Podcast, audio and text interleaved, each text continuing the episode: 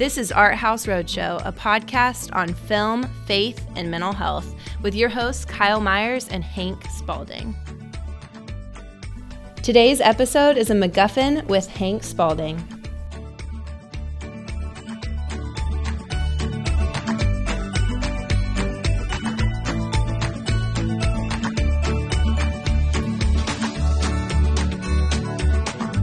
And welcome back, movie nerds, to another episode of the Art House Roadshow. My name is Hank Spalding, back here with you in studio with my good friend and colleague Luke Harbaugh, who is always here and ready to talk about all things Star Wars with me.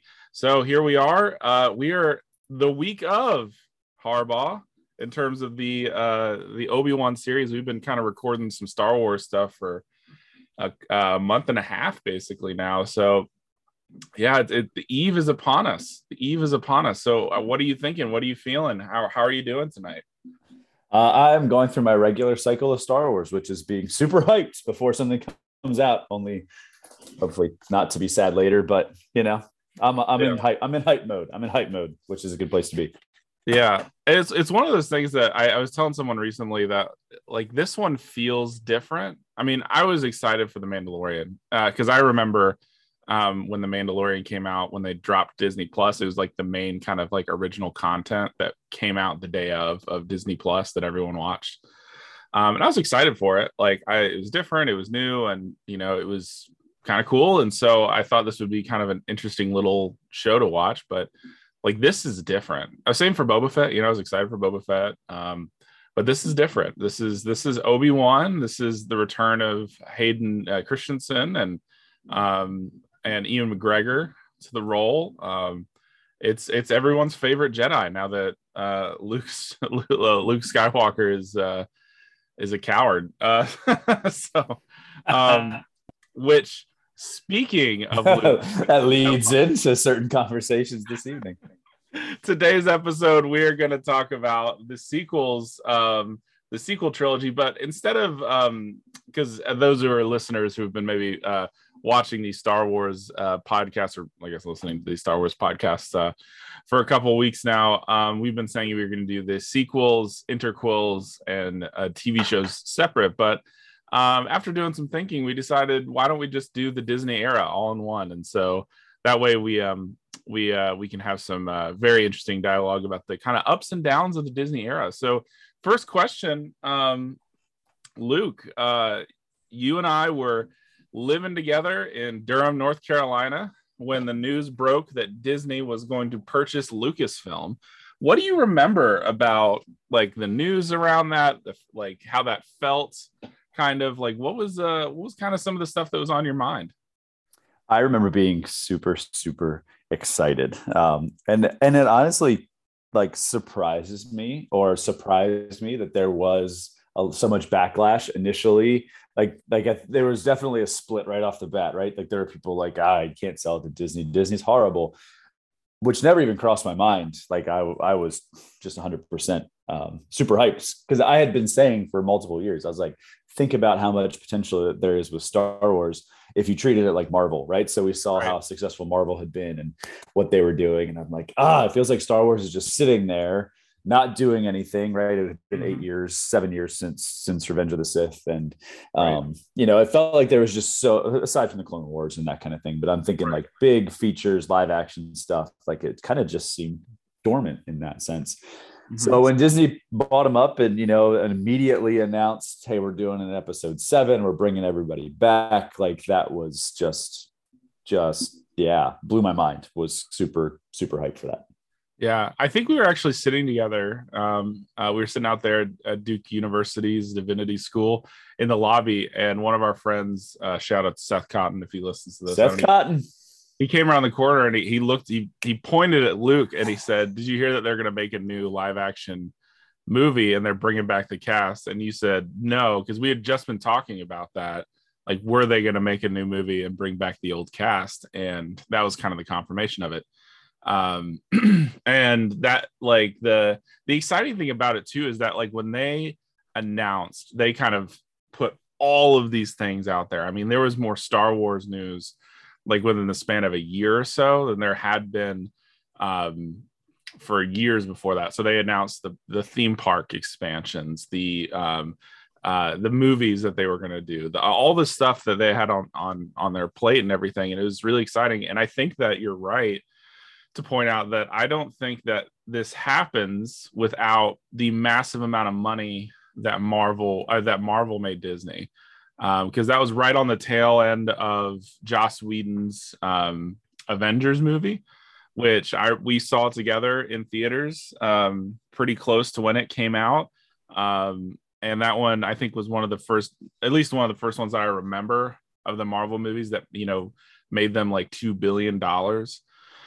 Um, and so yeah, that model was something that they worked. They probably used some of that money to actually buy the to buy Lucasfilm and things like that. But yeah, it was it's pretty crazy. It was exciting because you're right. There's so much. There's so many stories to be told, and, and you personally had been um, more than me really delved into the extended universe. Like you've read the novels, um, not all of them because there's like a million of them, but but yeah, you had you'd done a lot of reading, and and I think the hope was is that they were going to explore some of those stories in the movies, or maybe even uh, George Lucas's um, sequels idea.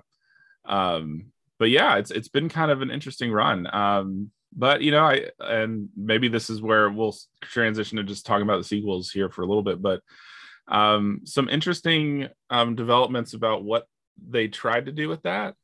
Um, and and things that maybe didn't ultimately work out. You know, I think one of the things I was really excited about. This was also on the tail end of the Star Trek movie uh, series with J.J. Abrams coming out, which I really liked. Um, and um, yeah, and so now we he's in charge of Star Wars. All the people are coming back. It's gonna be great. Um, so let's just dive into the Force Awakens. Leading up to that, two years flash forward, two years later, um, Force Awakens comes out. Um, and I was hyped for that. Um, just like you're kind of feeling right now, and, and me too for this Obi Wan series. Uh, what, what do you remember about kind of ex- like waiting for that new Star Wars movie to happen? Yeah, I just I remember, you know, obviously, like we live we live in a different age now than we did when they were doing the prequels, right? So now there's like just this constant trickle of news. And so I right. remember reading about casting rumors and, you know, people taking guesses at plot. And I remember still like when they released, there's a, there's a picture of everybody when they got together for the table read uh, of the script, you know, and it's like all the old cast together for the first time in forever, along with the new people. And nobody had any idea who Daisy Ridley was or John Boyega or any, you know, those folks were at that point. And so I just remember being so super excited to see that picture and just so much intrigue. And um, yeah. so, you know, I, I just, I kept with it like every step of the way. First trailer came out. I mean, that was massive hype, right? Like the first time the Millennium Falcon comes back on the screen at the end of the trailer. And um, mm-hmm. yeah, I mean, you just couldn't, you couldn't control it. It was, it was probably as close as we could get to um, the 1999, you know, build up to the Phantom Menace. And, right and a sense of optimism. I think people were like, some people, some people were not happy with Disney off the bat, but I think a lot of people, um, you know, Lucasfilm was saying all the right things about how they were trying to approach it, and I think there were a lot of people that were like, "Good, this will this will maybe get the taste of what was bad about the prequels out of our mouth and put us on a new new trajectory when it comes to Star Wars." Yeah, and I think that's like you said it perfectly. Like it, there's a lot of there's a bad taste in people's mouth over the prequels. People I mean, I think the kind of the joke had been beaten to death at that point about how bad the prequels were. Um, I think George Lucas was kind of reeling from the negative criticism from episode like from the prequels. I mean, I that we talked about this in our last podcast. The the dialogue the dialogue was just cringe on every level. It didn't really make any sense. It just didn't flow well. I mean, these are not how humans talk to each other kind of thing. Um, it was just kind of um, saved by good action and great scores. And so here's this film that's going to come along. It's going to be directed by a very great director. um, and it's going to um, it's it, like the like you said they're saying all the right things. They went back to practical effects instead of the um, CGI. Um, you know, they were gonna. Uh, uh, I think the language I remember Kathleen Kennedy using is like this one is for like fan service, like it's written for the fans. Um, but yeah, so we are sitting out there in um, in in the freezing cold, standing, waiting in line, and and we watch in we walk into this movie theater um, in Pennsylvania and uh, listen and watch the first uh, Star Wars movie in several years. And yeah, so what do you remember about that night? What do you remember about the movie? Like, what are kind of some of the things that come to mind? Because I know that things kind of change pace for both of us as soon as the next one comes out in terms of the Last Jedi. But um, I know that there was a there's a lot of um, emotions with that first kind of Star Wars movie, uh, the the Force Awakens yeah it felt like a fulfillment of the hype. Like it felt like a payoff you know that yeah. um and and honestly like i think some of the hype kind of gave you a little bit of some love goggles for for what the movie was. And um but i remember just coming out super excited right? Like it was everything it was everything that i feel like we had missed over those years. It was like just this fast paced fun action adventure movie. Um, you know, a lot of member berries, you know, a lot of, of, of, oh, I remember that. Oh, I remember Luke's lightsaber. Oh, I remember the Millennium Falcon, you know, those kinds of things. But there's some good in that, right? Like it's it's not all bad. No. Um, but coming out like it, it felt like it felt like it had hit the mark at least for me and then of course afterwards like you start to get some of the breakdown and you get some of the um you know the, the problems with it and oh it's a rehash of a new hope and those kinds of things but even so like most of that didn't take take much away from it for me because it, it was something that felt like Star Wars again for the first time in a long time. Um, that they had kind of, kind of hit, they'd hit the environment correctly. They'd, you know, hit some of the the effects. Some of the characters I thought had a good foundation, um, and it just felt it felt like a, a, Star Wars movie for kind of the next generation. So I was really high on it after we saw mm-hmm. it. Yeah, and the I love the thing. The thing I loved about it was the um, there's that scene where um, uh, Maz uh, Kanata is um, explaining the Force to Rey. Um, and you know, one of the big sticking points for me about the prequels is that they changed kind of like the mythos of the Force mm-hmm. to be more scientific. And you know, the in the in the original trilogy, it was very much this kind of mysterious energy that binds us and surrounds us and, and brings the galaxy together um, and it was returned to that kind of mythos. I just remember like sitting in the theater, like tears in my eyes, hearing that description again, um, and it being just kind of the fulfillment of what I wanted. I mean, this is also the site of some of the criticism too, because really, like if you plot out the Force Awakens and a new uh, a New Hope, there's a lot of similarities there. Um, you know, there's a, a battle for droids uh, that land on a desert planet with a kind of like outlier who then gets kind of drafted into this like intergalactic conflict where they go and they blow up a very circular uh, spherical uh, space station that has the ability to destroy planets right? And so um, it has a lot of similarities um, between the force awakens and things like that. So uh, in, in, kind of looking through that i know that was something that turned a lot of people off. I didn't necessarily dislike the fact that it was kind of a, a, a shot like a kind of shot for shot remake with a new kind of cast and everything of the the of the of a new hope but um can you kind of say a little bit about how you're feeling about about that in terms of the relationship between the two um in your opinion yeah i didn't care uh, because at that point I felt like so much had there was still so much left, right? Like you still had two movies, and so it's okay. Okay, sure, maybe this is a little bit you know of of already tried and true ground, and jj abrams isn't always the most creative with that kind of thing you can tell from star trek 2 and the whole Khan thing you know that's like right. that that's that's kind of his his mo but also i was like okay this is the first out of three movies there's going to be a lot still to come um, and so I was like, yeah, I can see those criticisms. I get why some people, especially people that are maybe like more movie critics rather than Star Wars fans, would would see that and say this is kind of a retread uh, or a soft reboot. but because there were still two stories left to be told, I I wasn't bothered. Um, yeah.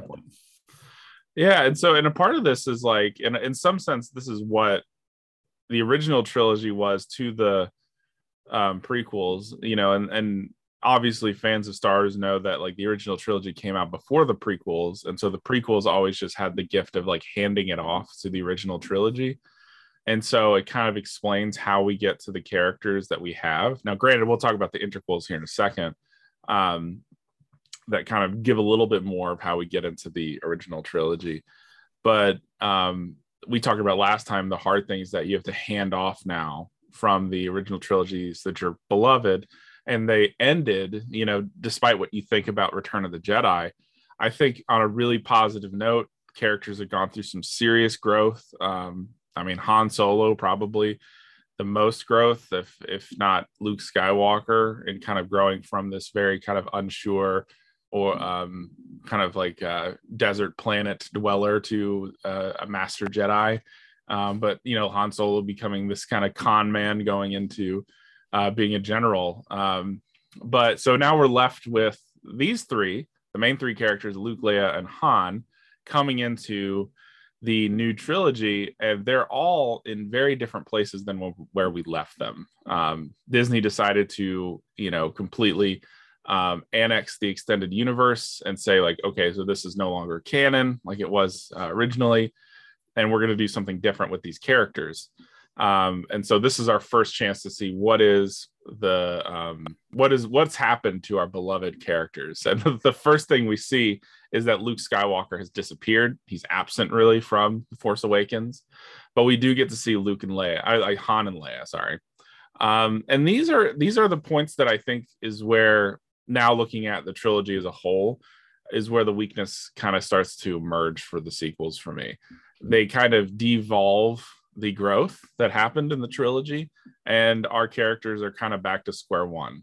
Um, do you do you have uh, any like thoughts on that kind of like transition between episode six uh, where we left everyone happy healthy and, and well and then to episode seven where now everyone is very different places yeah i think that's what you end up what or what i missed right off the bat was it felt like the force awakens was a great foundation or a great start for like what could be a really interesting trilogy when in fact it was actually not a very good foundation because right.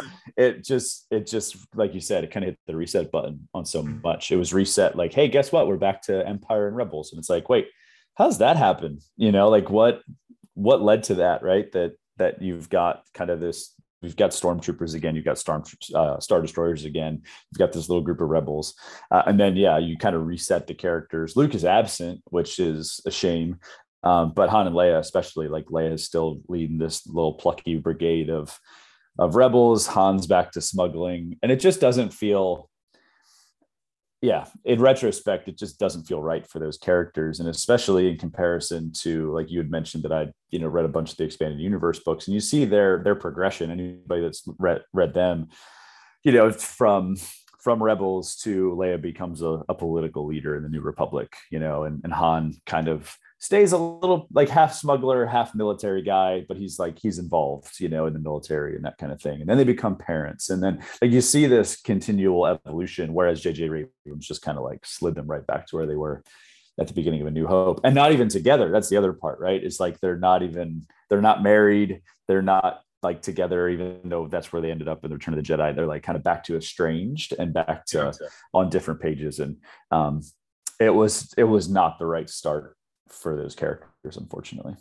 Yeah, and I mean, obviously, this is a part of this is just like preference in Star Wars fandom, but like you know, so much of the original trilogy was kind of bringing those three together. I mean, that mm-hmm. was the strength of it, and I understand that they wanted to focus on a new set of a new set of like heroes, but at the same time, they kept those heroes apart too um, for most of the movie. I mean, Poe Dameron doesn't really even become like a central figure of the movie until Rise of Skywalker. Um, like he's he's there, he's a pilot, he's great, but he doesn't really interact with the other two like on any kind of serious level until we get to the third one when he's kind of like a, a major voice. And so Um, but like the, I mean, the major sin is that we never really got the three of them together, like in a scene. Um, and I mean, it's even, it's, I think it's even compounded by the fact that, you know, the kick in the gut at the end of this film, which I mean, I think at the time I was willing to accept, I was still sad about. But the the the thing that was kind of the kick in the gut was the death of Han Solo. Um, and then I think the thing that was the real just real demoralizing thing is after they finished filming The Last Jedi, or at least by the time they're pretty much done with that, um, uh, Carrie Fisher passed away. Um, and so it just made it just made it i think a little bit worse that she she died before they really could reunite those characters in a real meaningful way. Um and so i you know that was the thing. And it and i think this they they kind of like shot themselves in the foot and didn't correct because i think they could have corrected this by like making leia be the one that survives all the way to the end of the trilogy and then dying by just i mean and they just made the they made the rise of skywalker seem really they did like they really set themselves as a disadvantage because now they had to kind of come up with footage with Carrie Fisher. And I mean that movie is just a train wreck uh in terms of story and plot and characters and it's just it's terrible. But I mean it's it's building a, like on a bad foundation like you said. Um in terms of these kind of films and uh, with all the merits of like the like how it looked kind of aesthetically um, there are these situations the, there are these facts that like the the growth was not um, like they devolved that growth. They didn't really bring them together. The original like the new characters that they introduced didn't really get the kind of attention that they needed. Um, like finn for example he didn't really get the attention that he needed kind of as a character um, same with poe i mean they put a lot of attention on Rey, but even like with her like they didn't really do her any favors in terms of how they presented her um, in those trilogies. And so, uh, yeah, it's it's one of those things that like I loved the Force Awakens when it first came out, but after the next two, I just it soured on it. Um, it's I soured on it because of I know where they're going with this now, kind of thing. Uh, but yeah, any kind of final thoughts on the Force Awakens, um, in your opinion? Yeah, I think what you said about the big three is is really true. I mean, they they had set up, at least in people's minds, if not intentionally, this idea that you know Daisy, Daisy Ridley, John Boyega, and um, uh, Poe Dameron, uh, Oscar Isaac, was going to be the the new Luke Han Leia, right? They were going to be the next big three, right? But they they never gave them a chance to be that. You mm-hmm. know, um, I mean, Luke Han and Leia are together in episode four, like probably what 40 minutes into the movie, maybe maybe an hour, something like that. Right. And and they kind of ride the whole Death Star thing out, and you see them together multiple times throughout the the other two movies, and it's just like mm-hmm. they never had that kind of connection. That, that was they were supposed to be the core, they were supposed to be the heart of the new trilogy, and they never had a chance to be that. And then they tried to make Kylo Ren that, in his connection with Rey but again they had to manufacture that right like there right. was there was no natural connection there was no family connection there was no friendship connection they, they weren't both like for instance you know students of the jedi academy before it fell you know like there, there was nothing there tying them together other than they're two attractive people so they should have some kind of pseudo romance that ends up really awkward and weird right like that was the only thing that actually kind of bound them together so um it just bad, man. It's just so frustrating. It's just there, there's just a lot of lost potential, and you kind of it really boggles the mind as to how you could take something packed with so much potential that really just should be a layup. Yeah. Um, and just kind of follow a follow over yourself and, and do what they did. Yeah, I mean, and the thing that you kind of bring up that I think is really helpful is the fact that um I, I think that the way you said it is just so perfect. The fact that like that romance between Kylo, uh, Reylo, as it is, I think called now, Kylo Ren and, and Rey, like it's it doesn't make any sense um, because it kind of comes out of nowhere, and like there's nothing in the in the Force Awakens that led you to think this is where they're going with this. Um, and when Rian Johnson kind of took over, um, they kind of forced that in there, Um, and to be fair, and, and this is something that I, I think is I, I still believe like there's some interesting potential for how they were going to re-narrate the force wielders, the dark versus the light, right? Um, because the um they like the kind of the the thing that they were setting up, and and you're the one who's kind of pointed this out to me in in the last jedi was okay there's not going to be a dark side to light side jedi and sith there's going to be something else. And and at the end of the movie they just kind of collapse back into those categories right? And so structurally the movie doesn't really doesn't really do what it what it's claiming to do. Um and you know like they fumble in this movie by by adding a bunch of like by not really giving enough attention to any one of the plot points that they were trying to do. So like you have the kind of strange movement from a Finn going to the you know the casino planet whatever right, um, which is new and interesting. You don't really see that, um, but they don't really spend enough time there, and and you know they have the um, uh, like the new character, the kind of like the master thief or whatever um who DJ. Yeah, that's right. And so like, you know, th- but they don't really again, they don't really do enough with that to really like give you a payoff with that. Uh Poe Dameron and his kind of like insurrection thing still didn't make sense to me to this day. And then Rey and Kylo Ren's kind of like pseudo romance, like you said, and you know, killing off of, of um sorry, uh killing off of uh uh snow a snoke so early with that payoff and things like that. Um um so yeah like uh, well talk to me kind of a little bit about like okay let's just dive into the last jedi. What went wrong there?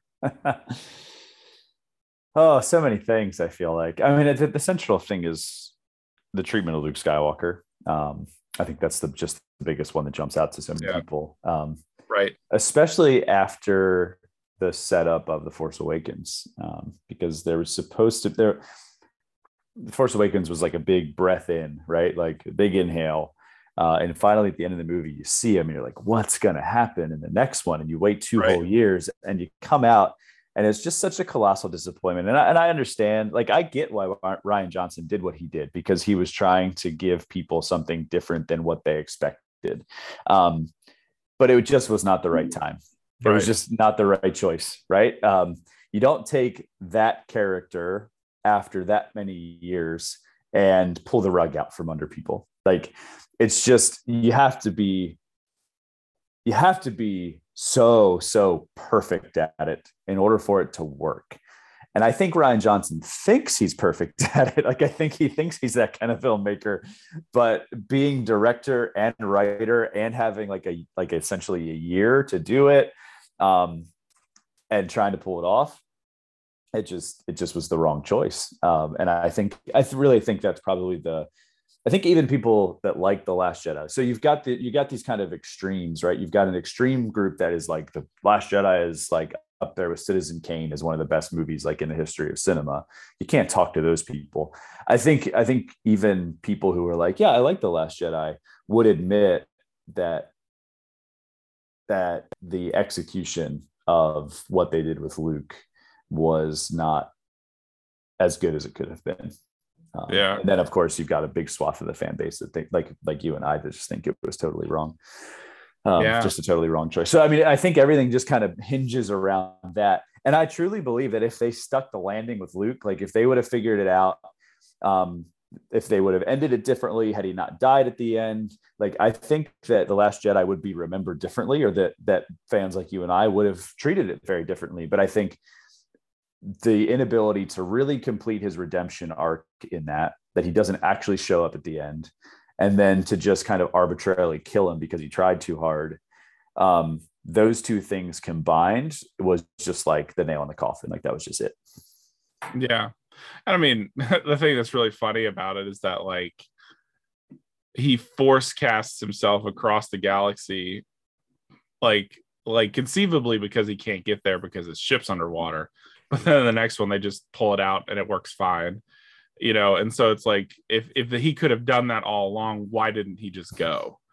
Um like again, it doesn't make any sense. And I mean the challenge, and we've talked about this many times, and one of my central criticisms is that it like the fall of Luke Skywalker doesn't make any sense. He's this guy filled with optimism, but at the first chance of like pessimism with Rey, uh, not Rey, sorry, Kylo or Ben at that time, I guess. He's like so like all the stuff he goes through, and this is now a meme, to like save Darth Vader, you know, refusing to strike him down, seeing the good in him, all that kind of good stuff. And then Ben, a Padawan learner, has a bad dream, and Luke is ready to kill him, right?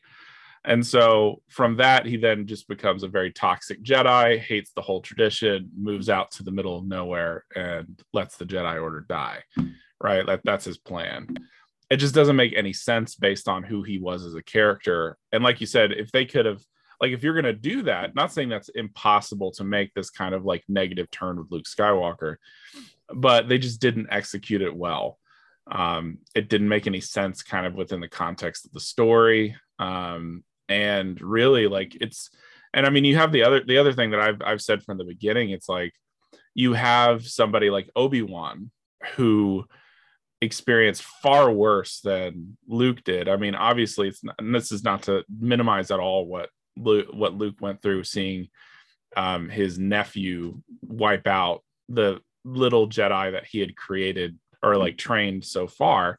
Um, but uh, you know, it's it's looking at kind of that that whole idea next to what Obi Wan went through, where not only did his his Padawan fall, but he wiped out the entire Jedi Order. Um, yet, the response of the two, and now we're kind of getting a clearer picture of this with Obi Wan. Um, like Obi Wan is out there, kind of in hope. It seems like, um, like in uh, the trailer, the the trailer that the second trailer that drops, you know, he's he's actually um, talking to Owen and saying, "No, the boy must be trained." Um, and then when we get to a new hope, he's he's willing to get back into the fight when he's asked to, you know. And and here's Luke Skywalker who has a fraction of that, uh, not willing to get back into the fight, kind of willing to like train Rey, but um, not really. And so it doesn't really fit within any kind of understanding of who his character was and is. Um, within the context of who who he was and it's the biggest departure from kind of like a traditional kind of star wars feel to something else but it's also kind of i think the biggest miss right and so many things that they build up to be important like like snoke right? And it gets even worse i think when you when you get to rise of skywalker the fact that he probably was just a clone. Um but you know they they don't pay off that storyline. Uh they kill off um oh my goodness why am i forgetting her name? Uh phasma again. Like i mean another boba fett like situation where uh this is going on and they don't really build into those character storylines and so it's just a fascinating kind of um like tech like it's, it's a classic example of just like completely swing and a miss in terms of a story because it just doesn't make sense internally. And that's the thing that I've tried to argue with people who think The Last Jedi is just amazing, but the story just doesn't make sense to me in terms of like the continuities, uh, even just like internally. If you look at the one story that is The Last Jedi, it doesn't make sense in itself with wh- what they're trying to build to and what they ultimately just kind of reject. But yeah, and I think I think like the first half of The Last Jedi is decent. And I think some of the I think some of the the choices that they made could have been resolved differently even with like i think the i just think the whole idea of luke skywalker as he is is, is a misstep but even so like you kind of take the characters at their halfway point like like luke is still dejected he's upset um he's not getting along with Rey. Rey's not sure what to do you know finn and rose are are headed to this casino planet something we've never really seen before that seems kind of like an interesting idea. Um, you know, we've got the, the people on the run with Leia and, and Poe. Like, it, you've got people in an interesting spot with a lot of unanswered questions. And then, you know, Snoke gets killed off, which initially I liked. Like, it felt kind of very Game of Thronesy, right? Where like these characters that you're like, oh, surely this guy's going to be on here for eight seasons and he's dead in like three episodes later. Like that to me was like, oh, I wonder what they're going to do here but they the whole thing just ends like a big wet fart. you know, like where they go with that, how they redeem Luke, what they do ultimately with Holdo, um, you know, how they kind of leave the rebellion. That's insane to me. I mean, there's like 12 of them left at the end yeah. of the last Jedi, and at the beginning of the next one, they're like back to where they were. Um, you know, none of those things resolved correctly in my mind. So, like the first half in the writer's room, I'm like, yeah, okay, let's do this. Second half, I'm like, where did you guys just forget what you were doing? Like, did you write this in a night? you know, was this or did you have to shoot the day of and you woke up at 6 a.m to write this? Like it just doesn't seem to doesn't seem to work. Yeah yeah. No you're right. I mean the thing that's like i think you're right. The idea that um the the the thing i mean even with like snoke right it i think even it is like overall still game of thrones e in in in but in a bad sense like in the night king i think. Night king like like there is all this build up to who is this character um and they make it seem like he's very important and then gone right in that sense. I, I think it would have been better. I could have lived with snoke a little bit more if they didn't be like this is actually clone and it's palpatine. Um like that's the one that i was just like I, like the the bringing back of palpatine and and forcing kind of that storyline that one for me just was I, I, was like, this just doesn't like now we're just kind of doing crazy stuff. It's right? the yeah, it's the final insult, right? So it's like we've we've killed Han, Leia's dead in real life, Luke is dead. D- yeah, dead and like his character destroyed. And oh, by the way, all that stuff Anakin did, like, don't worry about that because Palpatine's still alive. And it's like, how do you more fully dismantle, other than maybe like saying that, you know, that Count Dooku didn't actually die but became like a carnival clown you know like he and he and jar jar had a a traveling minstrel show across the galaxy after episode three. Like how do you more fully dismantle all the beloved characters from one franchise than you did in those you know across the, the episodes eight and nine? Like it just yeah. it kills me man. It kills me. Yeah. And it's one of those things that like the last jedi came out within roughly six months or so or, or a year. Um i forget the actual maybe you can look this up but the different like so infinity war came out around the time that the last jedi came out. And i forget exactly when this was but um infinity war is the movie that a lot of people juxtapose with um the last jedi. Um and I mean, the disadvantage that Star Wars has in this kind of category is that they had just had The Force Awakens, and that's it. Um, for Marvel, they had had, you know, almost two phases worth of movies building up to this moment when Thanos finally showed up. But like that movie, like, is supposed to set up Endgame in the same way that this movie, The Last Jedi, is supposed to set up um, uh, The Rise of Skywalker. And the th- the good comparison I felt like between the two is to say that like both of them are trying to leave you in a place of the the your heroes are vulnerable. And um in a certain sense like they don't really like they but neither like when you look at the, the last jedi versus infinity war like there's really like you have no idea at the end of infinity war, war what they're going to do. Um at the end of last jedi like it's just it's kind of just depressing. Like because you're right like they fit the entire rebellion now fits in the millennium falcon and that's it. Um and there's nothing like there's literally nothing. Um uh, Lay, uh rey has the little force books in the in the falcon. She's got a broken lightsaber um you know all this kind of stuff. And so it just doesn't really it, it doesn't really fulfill any kind of like story kind of continuity and tell you where you're going.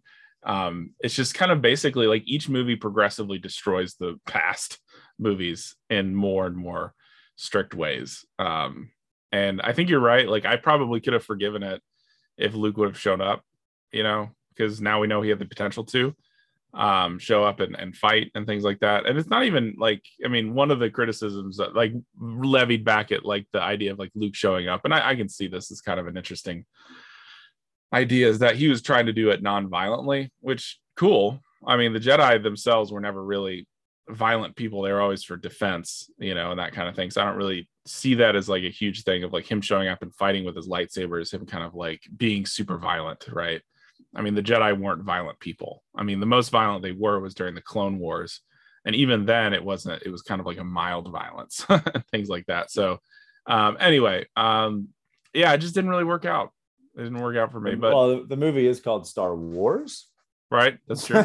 Not star peace. That's right. So, it's like okay somebody shows up and so yeah. I don't i don't know. I don't know what was going through Rian johnson's head. I don't know if he was actually thinking like oh this is non-violent. This is better. Because i mean he has he has admiral holdo you right? Like spear through literally like 12 star destroyers and kill yeah. every single person on board. So it's like meh I, yeah. that's that's reading a little bit more deeply into it than I think he deserves credit for. But that's just me. Well, and I think I mean this is the point that really bothers me. I think about the trilogy, like the sequel trilogies. Like they they either completely disregard the past, right? Continuity, or they just invent new things that make no sense that are just like, well, why didn't they do this before? Like if you could just head at like an entire fleet of star destroyers um, at hyperspeed and just break them apart, why don't you do that more often? Mm-hmm. Um, and you know they tried to explain it away and and the rise of skywalker be like ah it was a one in a million shot but you know that felt kind of forced in and of itself. My question is like, okay, if it was one in a million, what if she misses and she just jumps into hyperspace and like comes out who who knows where, and she's just like all alone, you know, in this starship, and all of her friends are still back there getting getting killed. She's she's just like, wow, ah shucks, guess that didn't work.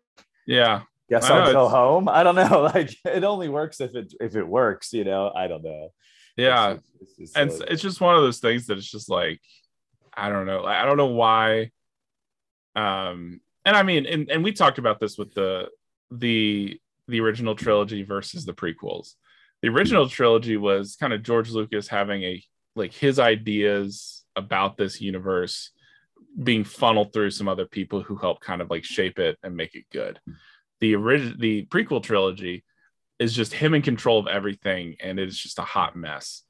Um but and i don't know what you think about this but this is in some sense it just doesn't work like in any kind of meaningful way when you completely remove him from the equation.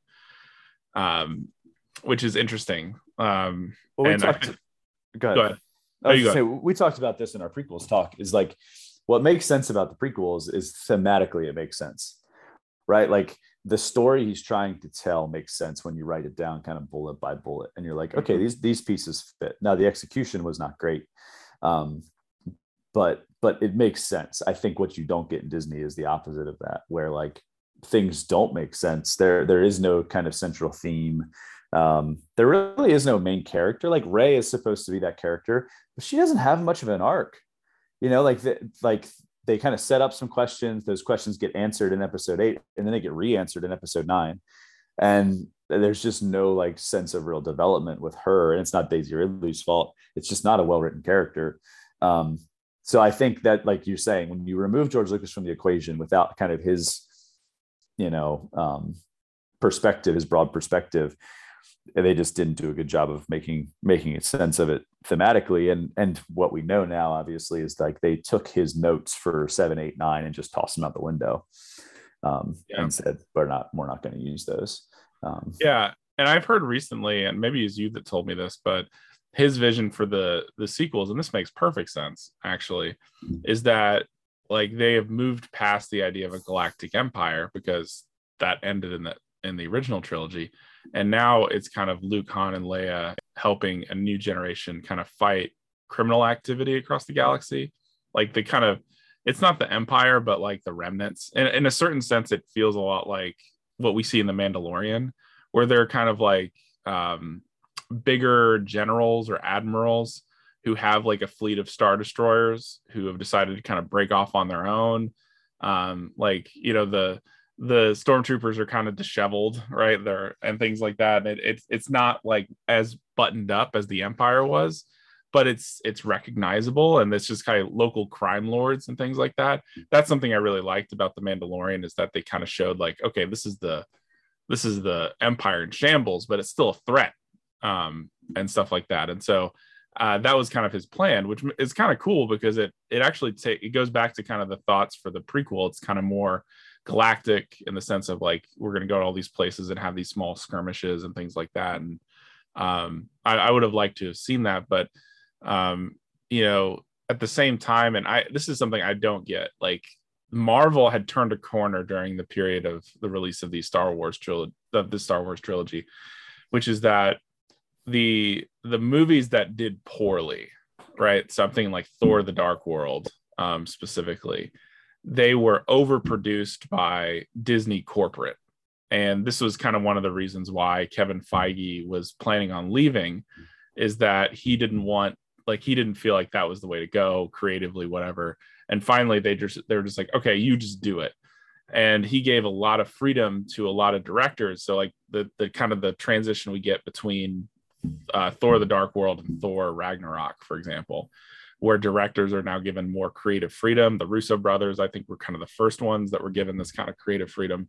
When directors were given this creative freedom to do what they needed to do, um, it turned out well. But The Rise of Skywalker just became super overproduced. Like J.J. Abrams, I think, has gone on record a few times talking about how like frustrating and demoralizing it was to work on the last jedi because it was super there was a heavy hand in it from the disney corporate um, and it's just like i said it just it doesn't make sense why it can succeed on one side of their creative product and just so utterly fail on the other.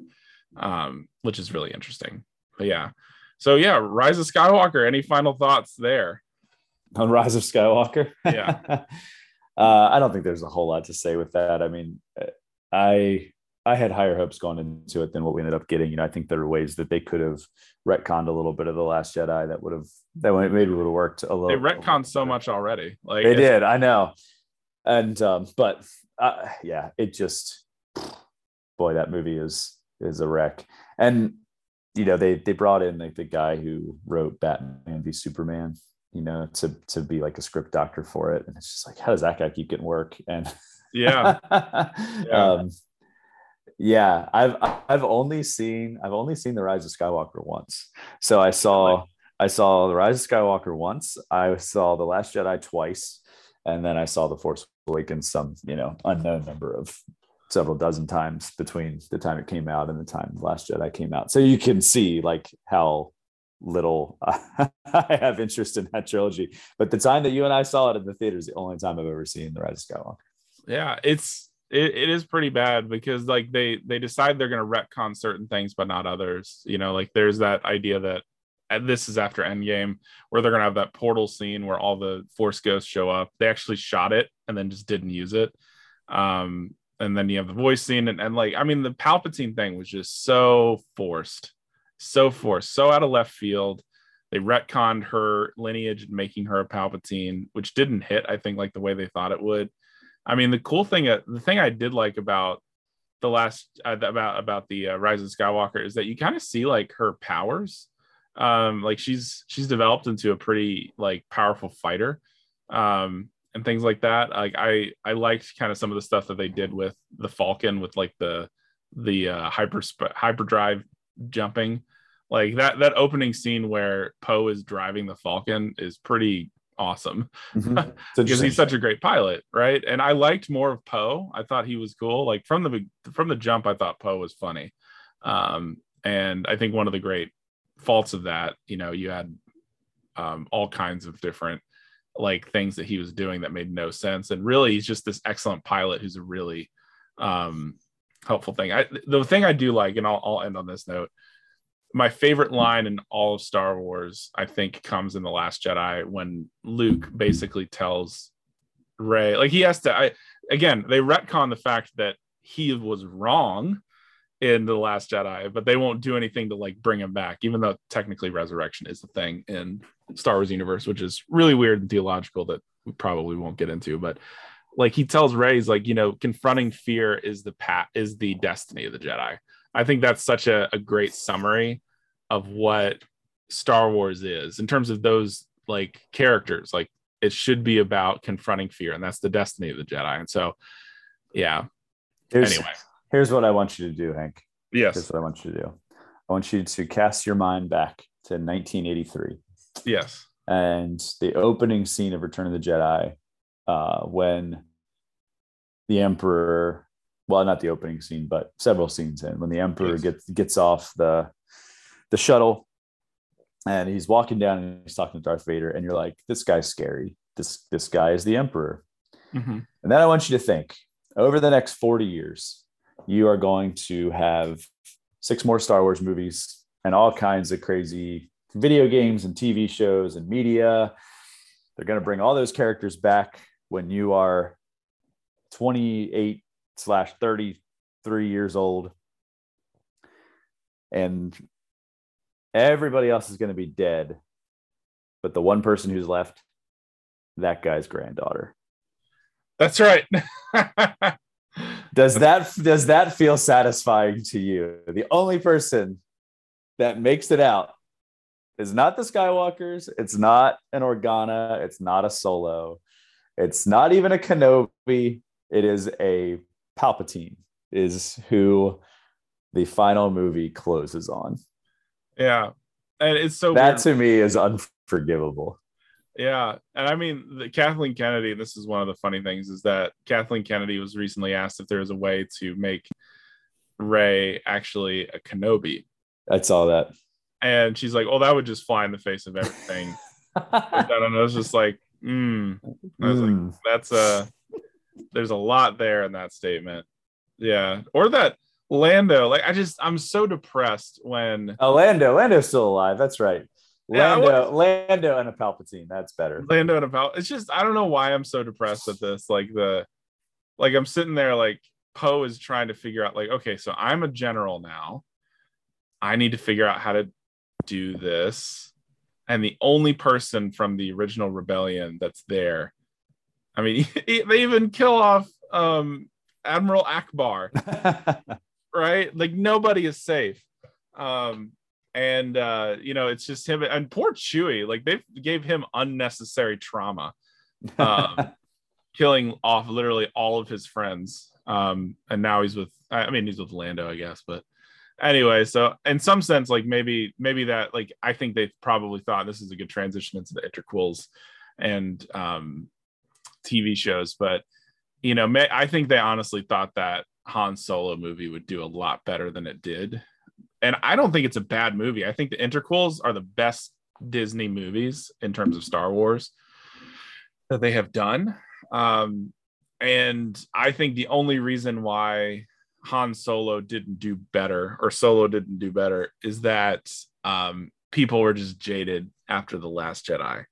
Um, they they sh- they put it out during the summer too, and like they I think the Christmas thing really worked for them um, for all their other movies, and they kind of broke with that formula. And yeah, they killed that trilogy off and things like that. But yeah, it's just it is it is an interesting thing um, to look at, and I mean that's the thing that is so interesting about like I think the lesson learned is that maybe what they should have done is focused more on stories outside of like and maybe maybe I'm wrong about that because Solo was te- definitely a part of the the original trilogy but yeah so with the interquels like um Rogue One I especially like is like this really interesting story. I mean Jane Erso is everything that Jane Erso oh my gosh. Jane Erso is, is she's a she is everything that Rey should have been in terms of her kind of like and I mean they just that actress just killed it right? And the other strength is that the interquels or the the Disney era has been defined by droids that have more personality than their human counterparts. And so I mean that's true for the the the sequel trilogy too with like BB-8 and things like that. But I mean Solo and um uh Rogue One both have droids that are just like filled with personality and kind of like stale um human counterparts but with the interquels like uh I I know that you you were kind of in a weird spot with Solo for a while. I don't even think you saw it when it came out in theaters because of The Last Jedi. Um, but like, where are you at kind of with the interquels at this point? yeah, Solo I didn't see for quite a while. Um, I think it had been at least, gosh, probably about a year. I think I saw it before the Last Jedi, um, Mhm. or before uh, the Rise of Skywalker, rather. But uh, yeah, you know, uh, Solo, I think Solo did poorly because of because of the Last Jedi, and because nobody really wanted that story in the first place. Um, Yeah. you know, I think it was one that most people like went like, really, of everything you could do, you're doing that. That's strange, especially because Harrison Ford's depiction of Han Solo is so unique, right, and so like iconic that it's hard, I think, to replicate that in any kind of way. So I think people were just skeptical of it, and then of course all the stuff came out about behind the scenes issues and change of directors. And you know i think everybody just their their excitement for it was was kind of killed. So it doesn't surprise me. I mean and there's another question like how do you lose money with a star wars movie? Yeah. but um you know uh, those those two films um you know with rogue one and solo rogue one i really i really liked. Um thought it was a nice uh, Yeah. a, a different a different kind of movie you know? You don't have jedi in it at all except for vader you know at the end um doing jedi things.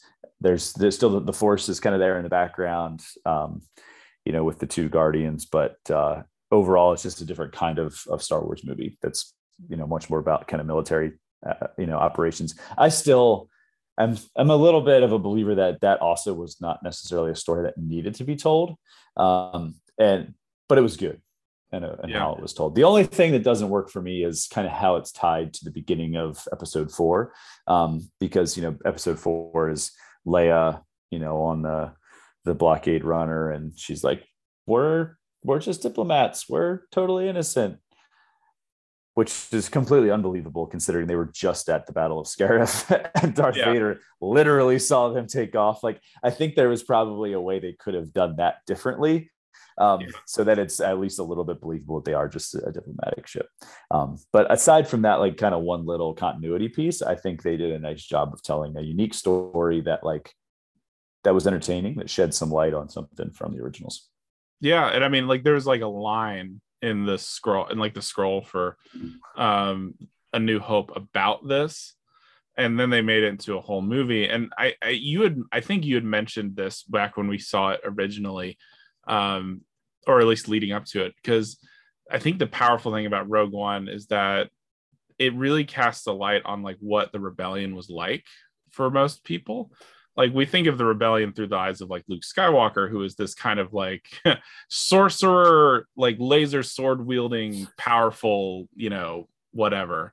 Um, and it, for the most part, like people, the people in the rebellion, right? Because I, I always think of this too in terms of the uh, like the Family Guy Star Wars spoof.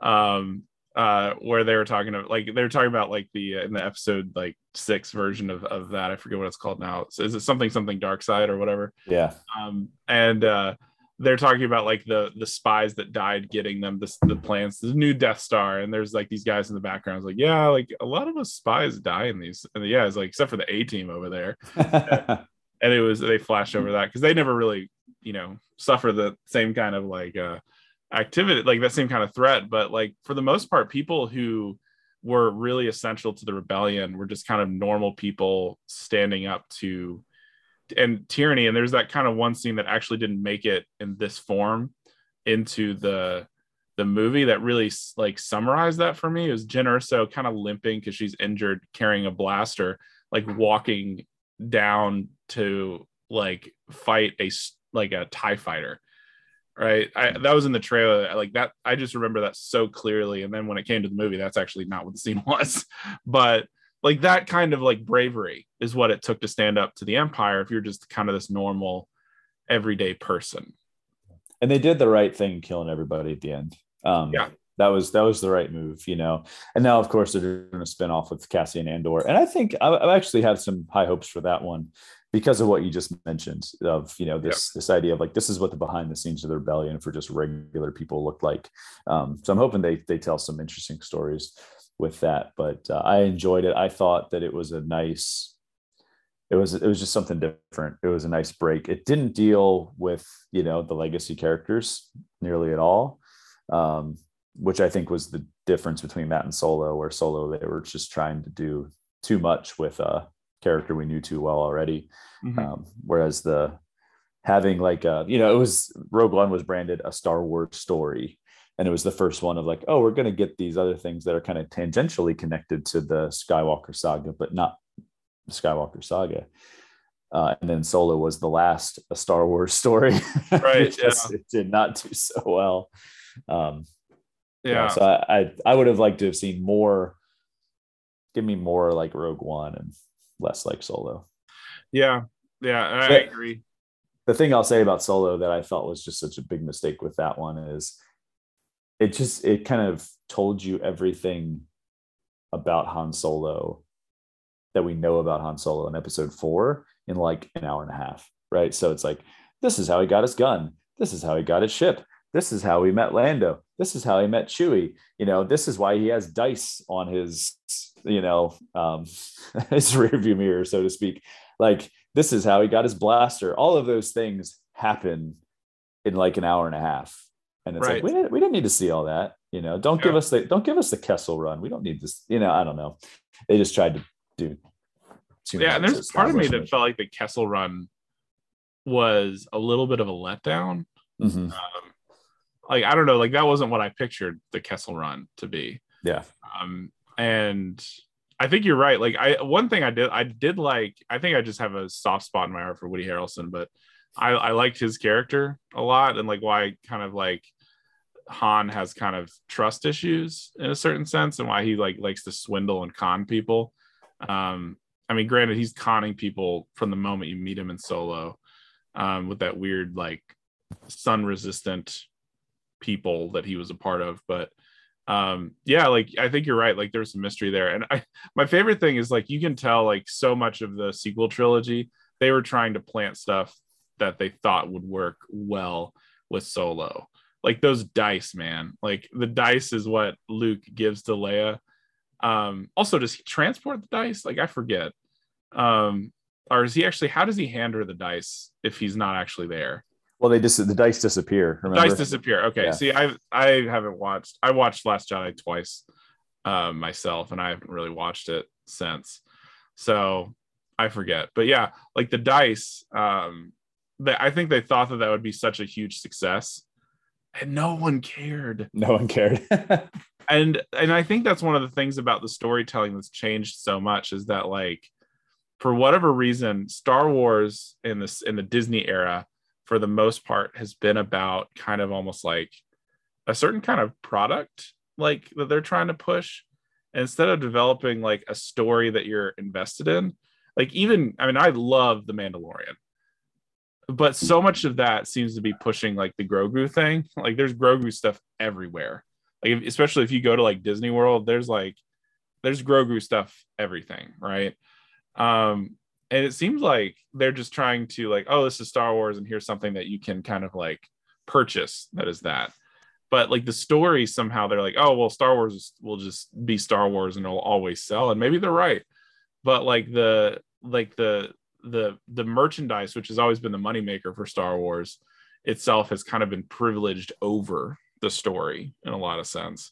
Um and that like the solo stuff is just absolutely like case point number one because those dice um they made a huge deal out of those. Even like the the stupid game that they played um in in uh solo they sell that everywhere thinking and i don't think a lot of people buy it because it's like why would you play this random star wars like poker game?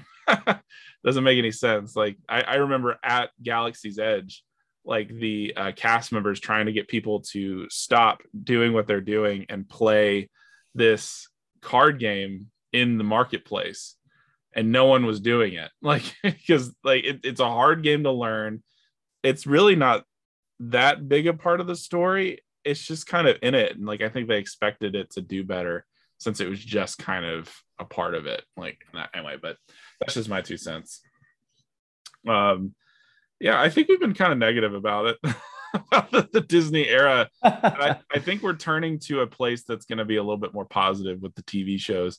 Mandalorian, I think, did a lot, especially in its second season, for people who are looking for a rekindling of Star Wars. Um, what what do you think about Mandalorian? I mean, I think your initial thought when I, when you see the Mandalorian is like, oh, that's Boba Fett, right? Like, like how do we Yeah. tell a story that's Boba Fett, but it's not Boba Fett? But I think they did a really good job of, uh, again, giving us something just this a little bit different. You know, um, Mm-hmm. Here, here's what life as bounty hunter look like. That's cool. Some of the Mandalorian lore and stuff. A lot of which came from the Clone Wars, but some of Right. that, some of that coming in is cool. Um, you know, the whole the whole idea with and Grogu, like you said, he's kind of over manufactured and oversold at this point, but also like it's an interesting idea. Like here's another one Yoda species. He's force sensitive. Like, what does the Empire want with him?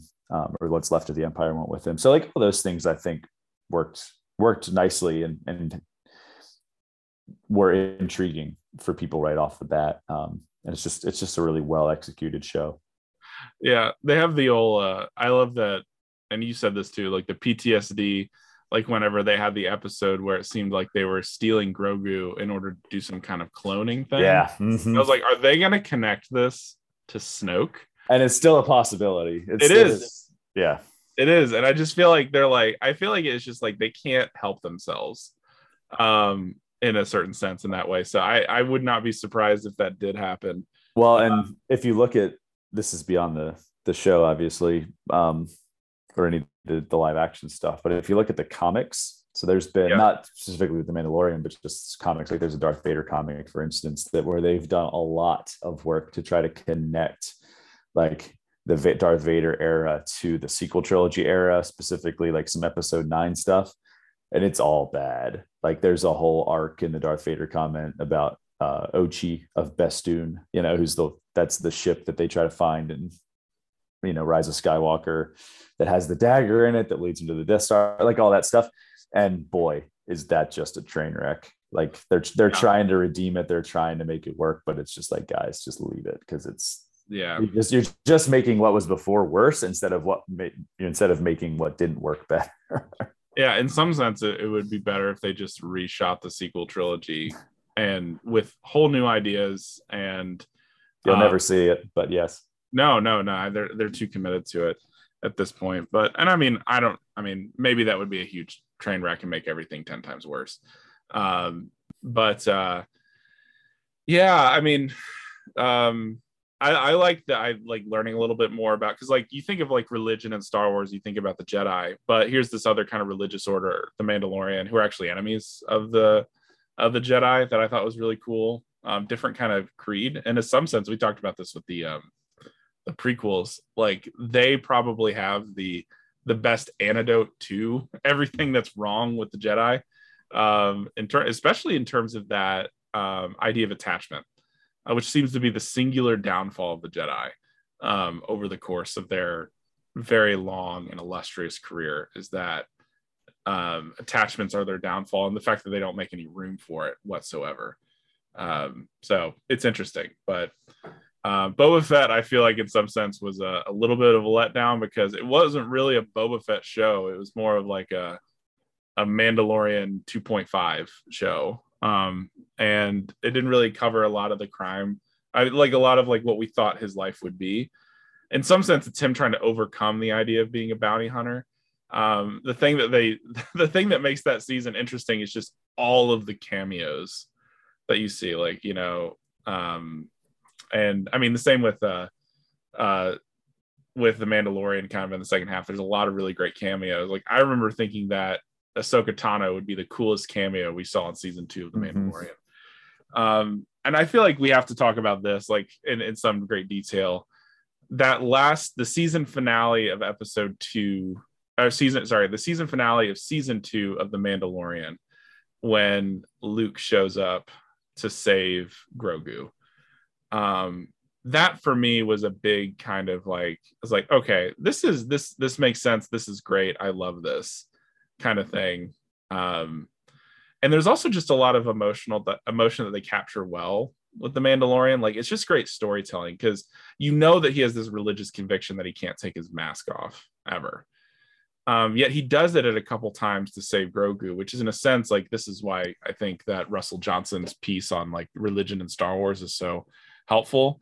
Like that is a correct embodiment of religious conviction because he knows when to observe it and when to like bend it, like to to save or to help or to serve or things like that.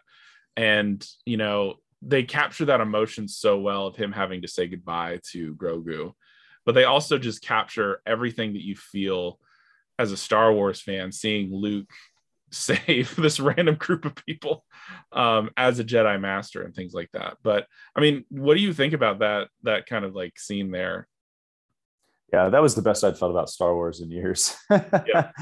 Just seeing that, and uh, I think I mean the internet reaction right was was very much the same. I think there's a lot of people that are in that boat um, that saw that scene and just felt like this is this is what we wanted out of Disney Star Wars, right? Was to see our see our heroes be heroes, um, and see you know, and and even if they go a different direction somewhere down the line, you know, like we could we could probably swallow that if we got to see our heroes be heroes first, you know, and and kind of relive um, what all of our expectations, you know, were coming into that. So that was a that was a great scene, great episode, great build up, right? Like you're that that was really well written. I think like you see the power of the Dark Troopers um, throughout right. that episode, and that like the Mandalorian, who's our hero, who's been kicking butt all season, is like no match for them. Um, you know, and then you see them all kind of marching towards the control room, like if they make it there, they're all dead. And then all of a sudden, like here comes, you know, here comes Luke Skywalker. Like that is such a great, it was such a great build up, such great tension. Um, and then to see, you know, Luke Skywalker back in action was was cool at the culmination of that. But again, right, like what what kind of undercuts that or hurts that is in Disney fashion at the end of the book of Boba Fett. You know, Grogu is no longer with Luke, even though the first whole two seasons of The Mandalorian were about getting Grogu to someone like his kind you right. know and and you i think back to your idea about like oh we need some merchandising like i think the mandalorian probably i think it's easier to write the mandalorian if you have him and baby yoda together yeah. Um you know and so for season three they're going to be back together because that's what the folks want when in fact like from a story standpoint it makes a lot more sense to actually you know leave them apart. I mean that, that's the thing too that's really interesting is that like you see him making the same choices, same decisions that led to the downfall of the Jedi, you know, like and I mean, in some sense, were kind of the things that he rebelled against when he became a Jedi.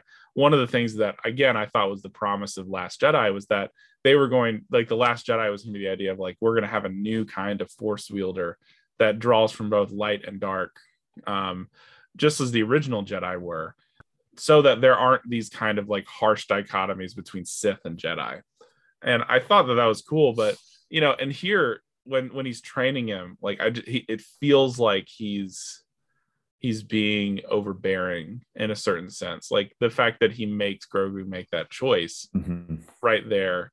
You know, you can either have this cool lightsaber or you can have the shirt that the Mandalorian made for you. Like if there's anybody like he's got friends, you know, like if mm-hmm. there's anyone that has attachments it's Luke Skywalker. Mm-hmm. And so they kind of force this idea of um of, of this kind of like really difficult choice. I mean, granted, um also there's the, the my favorite thing was that came up was the idea is like how did Luke find Yoda's lightsaber? Mm-hmm. Like where did he get that? Like um also couldn't you just like made him a different lightsaber like you had a lot of other jedi relics i mean would that be easier but anyway it's it's there's a lot there's a lot of stuff there that i didn't really care for either but you're right in some sense it's the they're bringing them back together i was hoping that the next season of the mandalorian was going to be him actually getting more involved in the political side of mandalore Hmm. Um, because that seemed to be where they were kind of leading to. Like, okay, Grogu's safe. I guess I can go work with Death Watch now. Um, and so anyway, well, so somebody made the pre- prediction that uh, somehow Baby Yoda is going to end up with both his chainmail and his lightsaber. And they're like, I don't know how it's going to happen, but he's going to end up with it because they need him to have it. You know, I'm like, yeah, it's probably good, probably a good prediction. Yeah, I, I don't, I don't think we're done with Luke and the Mandalorian yet. Um, which which will be interesting to see where they go with mm-hmm. it. In some sense, it's like like that last episode was so successful. I'm just worried that like now now that we've seen Boba Fett and they kind of drove that into the ground. Mm-hmm. Um, like what does it mean? Like I feel like they're just gonna kill it, like kill the kill the Luke Skywalker cameo thing. Um, I am looking forward to Ahsoka Tano. Like that's that series. I think that'll be great. Um, but yeah, so I mean, we could talk about this forever, but obviously Star Wars is now heading in a very interesting direction. I think we're moving away from the Skywalker saga to something else. Um, there's, I think, like a rumored Kevin Feige Star Wars movie coming out, a Taika Waititi Star Wars movie coming out. Mm-hmm. Um, it, will be interesting to see where they go from here. They being Disney with Star Wars. Um, and you know, I think they realize that they've made a lot of mistakes, but at the same time, I'm not sure that they've learned from those mistakes. Um, I I kind of feel like they keep learning the wrong lessons from them. Yeah. Um, just for for example, if you know Kathy Kennedy came out this week and said, "Well, we're never going to do a solo kind of movie again because we realize that we can't recast like the classic characters." And it's like that was the lesson that you learned from that because yeah, right. there were a lot of other things wrong with that movie beyond Alden Ehrenreich. Like he did fine, maybe not my first choice for Han Solo, but he did fine. But people have been like pining for um, the Winter Soldier. Gosh, his name escapes me right now. Oh yeah. Um, you know, to play Luke Skywalker. And I would love to see that. Sebastian Stan. Sebastian Stan. Like I would love to see that happen and and just see him take a crack at it. And it's like, hey, we've got a live action Luke Skywalker series. That would be awesome. Yeah. But at least the way she's talking, they're like, no, we're not going to do that. And I'm like, oh my gosh, can you guys just stop making the wrong choices at every turn? yeah. It's just one of those things. They don't that, love us anymore, Hank. That's the problem. I was wa- I was watching Red Letter Media. You know, I like the Red Letter Media yeah. guys. Rich Evans. He they were talking about Star Trek and the Star Trek Picard and how basically they hate Star Trek Picard and how Star Trek really isn't for them anymore. And he made the he made the observation, and I was like, that is so good. He said, We got dumped. He said, as Star Trek fans, they got dumped, and Star Trek isn't written for them anymore. And I kind of feel that way with Star Wars. Like I kind of feel like they dumped the they dump the 35 year old guys who still love Star Wars and um, are just kind of doing their own thing, regardless of what we think they should do anymore. But who is it for, in your opinion, then? I think it's for I think it's for mass market audiences.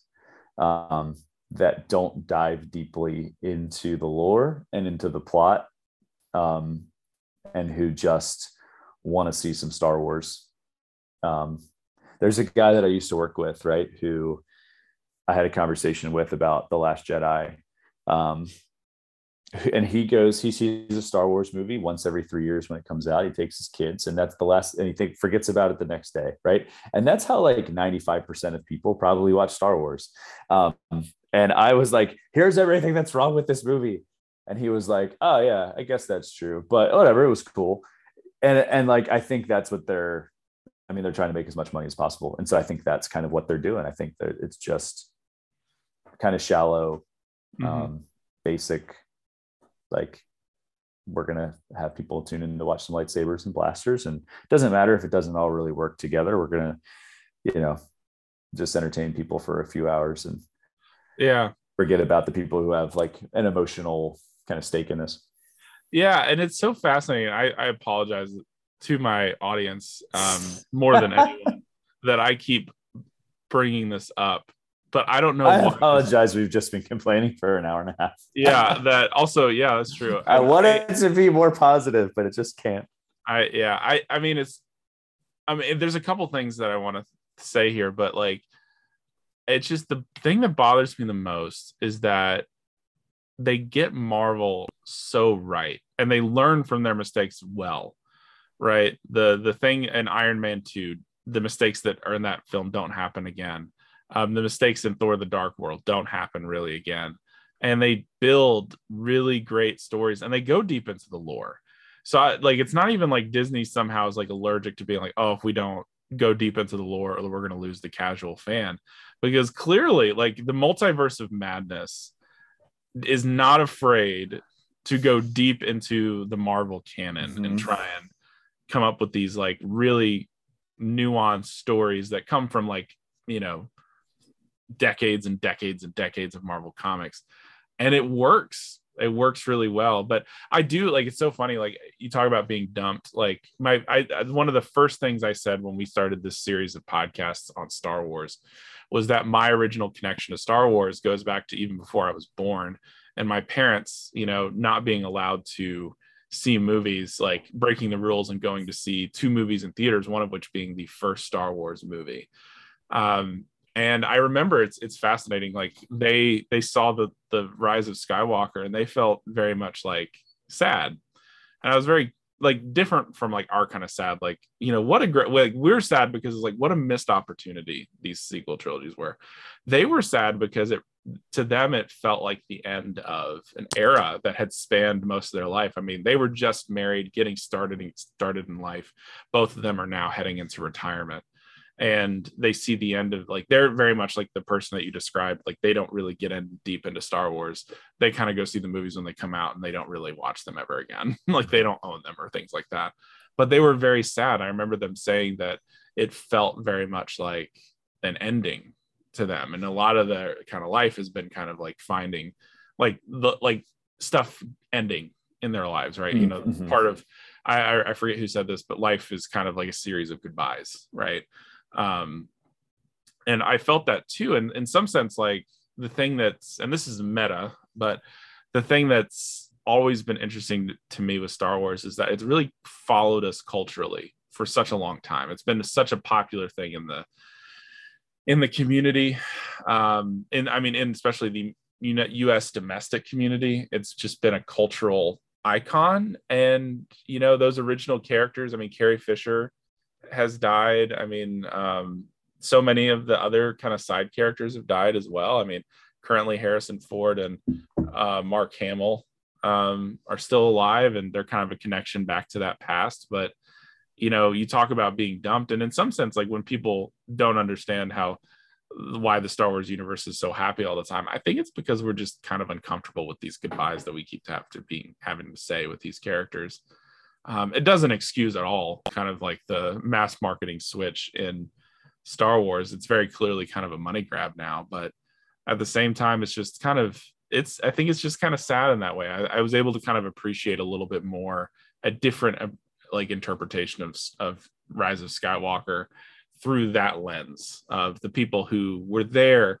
in the 70s who watched the movie you know for the first time and like we're just like this is amazing and now they're just very much kind of in the twilight of of their lives and part of that is like saying goodbye to Luke Skywalker saying goodbye to to Leia and Han and those characters and who knows where we're going to go from here well, I think I think the big difference there, or the thing that kind of sets it apart for me, is when Disney bought. Back to our first conversation tonight, right? When Disney bought Star Wars, it felt like a bit of a rebirth, right, for for Star Wars and for these characters. And I think the missed opportunity with Han, Luke, and Leia, and obviously you couldn't do it with with you know those three actors and actresses because of their age and that kind of thing. But I think there was a great opportunity to tell really meaningful, interesting stories with them. Um, whether it was through those three movies uh, in the sequels, or you know you recast them and you tell interesting stories about their other exploits over the years. But I think with Luke Skywalker in particular, and especially Han Solo too, it was like okay, they're we get like a rebirth at the end of 2012, and then they're gone by 2017 and we saw Han in one movie, we saw Luke in one movie, and that was it. Whereas compare that to somebody like like let's say Captain America, right? I'm a big Captain America fan. I have my shirt on as we as we're talking. That's right. Like I was sad to see Captain America go at the end of Endgame, and like oh that that era is over. But we also got ten years. We got 10 years and like at least what six seven eight movies right that had yeah. him in some kind of prominent role with the avengers. And it was like this guy we've seen a lot of him. He's had an arc. He's grown into the the superhero that he should be. You know he's part of the big battle at the end with thanos. And now like it's over and if that makes sense but we had a decade you know to kind of work through that whereas this felt like oh my gosh they're back and in very short order, they're gone again. And not only are they gone, but it feels like some damage has been done to them. And I think that's the big difference of why it's so much harder to say goodbye to them than it is some of these other characters like Iron Man or Captain oh, yeah. America or others. Yeah, I think that's a really, really profound point because it's the, and in, in some sense, this is the this is the idea that I think drives it. Like you have somebody that said, okay, here's where we find Captain America in 1945 and here's where he's going to be when we leave him. And I, I, mean, there's still some debate on whether or not he's actually dead in that universe. He's very old when we see him, and he lived a life with Peggy Carter, which is so beautiful. Like he goes back and gets the life that was taken from him, um, and making the selfish choice, you know, instead of doing what he should, like what you know, his duty as a soldier and things like that. I mean, it was so powerful, but in some sense, they kind of had that. I, I don't, I don't know that when they made Captain America the First Avenger, they knew that that's where they were going to go but they had someone all along the way saying here's how he's growing and mm-hmm. here's where he were and finally the russo brothers when they took over captain america i think they were finally able to kind of like grab it grab him and and and put him into a place where like this makes a lot of sense and this is really profound but i mean he's still that that kid that you see in the alley the first time. It's like i can do this all day. Like and he says that all the way through the series. It's kind of a running joke. And then there he is like with Thanos at the end of uh that like and I it's it's so believable, right? Like it makes sense. Like you don't have to tell me why Captain America with half of a shield is tightening up his um like armband and he's to face down all of Thanos's army mm-hmm. by himself. Mm-hmm. Like you don't have to describe that to me because that has been explained. I mean, there's so many but and i contrast that with, with luke skywalker i don't understand why he ended up where he did mm-hmm. i don't understand why at the end of that movie he decided to stay there i don't understand why that killed him and and maybe there's simple answers for that that i just don't know mm-hmm. right? But that's part of it. And i mean i think you were the one who leaned over to me in endgame because i think you were still feeling this um after iron man died right? And he said that is how you honor yeah. character. Yeah. Right? Like the guy who started the series and now endgame is kind of the last most recent episode at that point.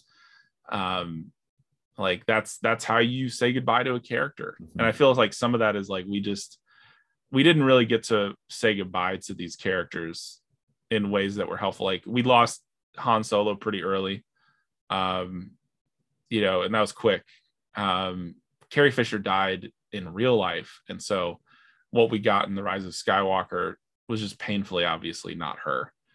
Um, and then Luke dies in in Last Jedi, and and he's just kind of there in in the Rise of Skywalker, and it's just it's weird, you know. And so, in some sense, like movies, and this goes into the mental health aspect of the podcast, like movies are, are helpful narratives to help us like um, think through the themes in our lives that help us kind of grow old, right? And in a certain sense, like I'm not sure that Star Wars did that really well um, and faithfully and things like that. And again, I think it's just because like they did so well in other stories that they've told um, that it's so sad that that they didn't do better here for some reason. But I don't, I don't know. So, any other final thoughts as we're kind of wrapping up here? I promised I was going to be positive and I wasn't, so I feel sad. But uh, I was honest. Thank you for this therapy session. Yeah, and I think that's the hard thing. I uh, I know that the thing that's great about this is that we're not done here. I think that I I think I'm open to being hurt again with Obi Wan. uh, and I, like Michael Scott, I'm ready to get hurt again right exactly like that and so like i'm interested to see where they go from here um, because there's a lot of star wars in front of us i think there's more star wars ahead of us than there is behind us which is scary mm-hmm. um, in a lot of sense because like disney's not done making this stuff i mean they've got so much money invested in this i mean star wars land and stuff and now they got the hotel that they just opened up which even though it cost a million dollars i still want to go just try it i don't know why like i'm a glutton for punishment but um but yeah, there's a lot more ahead of us with Disney, and so I think that this will be very telling to see. Like like with the the Force Awakens, it seems like there's a lot of right things happening. Bringing back Ewan McGregor, bringing back Hayden Christensen too. Um, even as even if he's ne- just just in the the Darth Vader suit, like I feel like it still feels right to have him there. Um, and so I'm I'm very interested to see what they're gonna do um, and where we go from here. Mm-hmm. But I mean, it's a very spiritual thing for me. It's a very spiritual thing for you with Star Wars. Um, and I think that's why it's so personal. And I don't intend to be like negative about it. Like I understand that there's a huge portion of the Star Wars fandom that is super toxic, like the ones who cyberbullied um, the actress that played um, Rose. Rose, yeah. Right. Like that. I mean, that's inexcusable. But in some sense, like Star Wars for me has always been kind of a deep connection to my childhood, deep connection to something beyond. It's not even just that. Um, and just a really good story. And I think one of the things that has really hurt me about these last several movies is that they just don't feel like they're telling a good story anymore. Um, and I don't know if it's because I can see the the desire to make money off of it instead, like the mass, like as you said, mass produced kind of thing.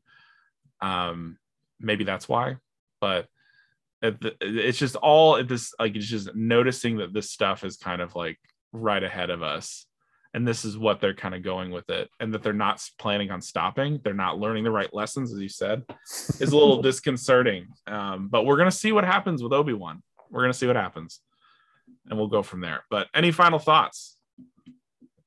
No yeah i'm excited i mean i'm honestly like i'm going to keep an eye on what happens next right like i'm going to watch obi-wan i'll watch you know the leslye headland series acolyte when it comes out like i'll keep watching this stuff to see um, and if it totally burns me out maybe there someday will be a day when i don't watch star wars anymore but even with everything that i'm negative on from the last few years like there's still um, there's still hope as as princess leia says. That's right. That's right. Yeah rebellions are built on hope. That's right exactly. Um well, that about wraps it up then. Um, thanks for joining us for this very long uh, podcast on um, the Disney era um, and our kind of deep dive into why we hate everything. Um, but uh, well, thank you for joining us um, and let us know what you think. Like maybe you're the biggest uh, Last Jedi apologist. That's cool. Let us know what what what did we get wrong. Um, I'm sure on the podcast uh, coming up uh, where Kyle and I talk about Beast of No Nation, I'll ask him kind of his thoughts on it. And maybe he'll disagree with us, maybe he won't, but um, it, will be great. So uh, we got a lot of stuff coming up on the podcast. Uh, we have um, just uh, in a few days, actually, Kyle and I are back together to do our long-awaited podcast on Beast of No Nation. Um, so check that out. It's a it's a very dark film and um, I'm excited to see how uh, Kyle and I uh, enter into conversation about that. Um, after that, uh, Luke and I will be back together here on Friday late to do a review of the first two episodes of Obi Wan Kenobi. Um, and so, if you're wanting more Luke Harbaugh, there's more Luke Harbaugh on the way. Um, and so, just wait till then. We'll be back together, and we'll be re- we'll be reviewing the entire show right here on the Art House Roadshow. Thanks for joining us and have a great night. See you later, guys.